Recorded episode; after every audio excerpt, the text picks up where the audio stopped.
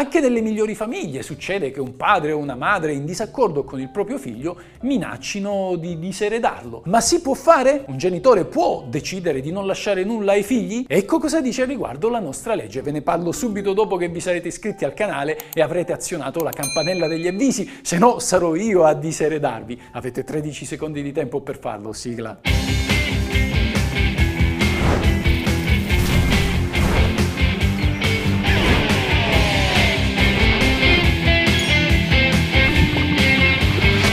Questa è la legge.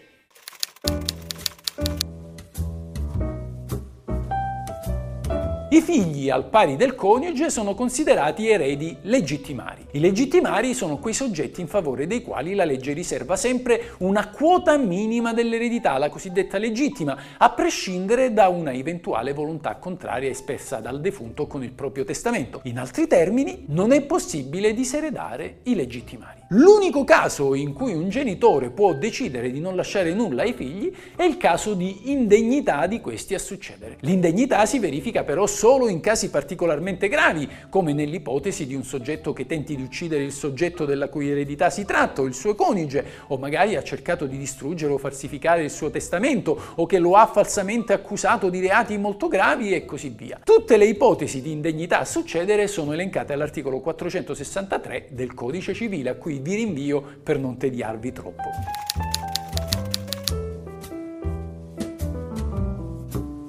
Se è vero che non si può diseredare un figlio, è tuttavia vero che si può privarlo di tutto ciò che non rientra nella quota di legittima. In buona sostanza, il genitore potrebbe anche accordare al figlio con cui è in disaccordo il minimo sindacale, cioè il minimo necessario previsto dalla legge, riservando il restante patrimonio ad altri soggetti, previa comunque soddisfazione degli altri eventuali legittimari.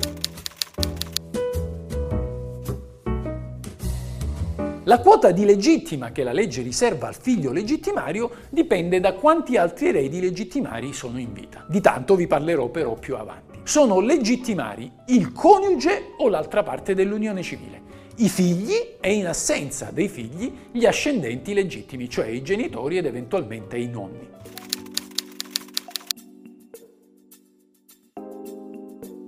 Quando si parla di legittimari entra in gioco il concetto di successione necessaria, cioè di quote ereditarie che non possono essere intaccate da disposizioni testamentari, cioè dalla volontà del defunto nel testamento. In altre parole, contrariamente a quanto usualmente si dice, non è possibile diseredare un figlio, un coniuge o un genitore, questi sono infatti eredi legittimari. Infatti, se con il testamento il defunto dovesse ledere in qualche modo la quota riservata ai legittimari, determinandola in misura inferiore rispetto a quanto stabilito dalla legge, questi ultimi potrebbero rivolgersi al giudice per reintegrare la loro quota di legittima e quindi ripristinare il loro diritto alla quota minima del patrimonio ereditario. Questi soggetti, cioè i legittimari, hanno pertanto diritto a una quota di eredità anche nell'ipotesi in cui il defunto abbia disposto diversamente dei propri beni.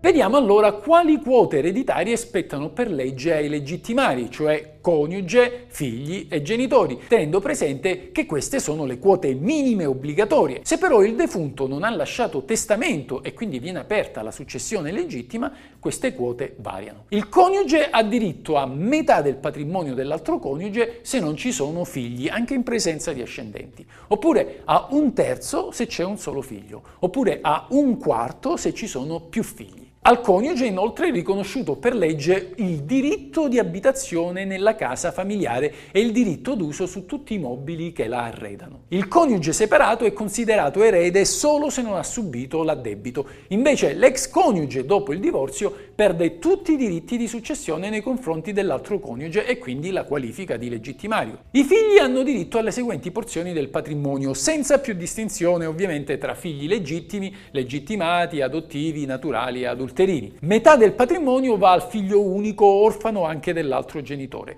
un terzo del patrimonio al figlio unico con l'altro genitore, Due terzi del patrimonio a più figli se rimasti anche senza l'altro genitore, diviso ovviamente in parti uguali. Metà del patrimonio a più figli se c'è anche l'altro genitore. Gli ascendenti rientrano nella categoria dei legittimari solo se il defunto non lascia figli. In questo caso a loro spetta un terzo dell'eredità oppure un quarto se c'è anche il coniuge o la parte dell'unione civile del defunto stesso. Questa è la legge.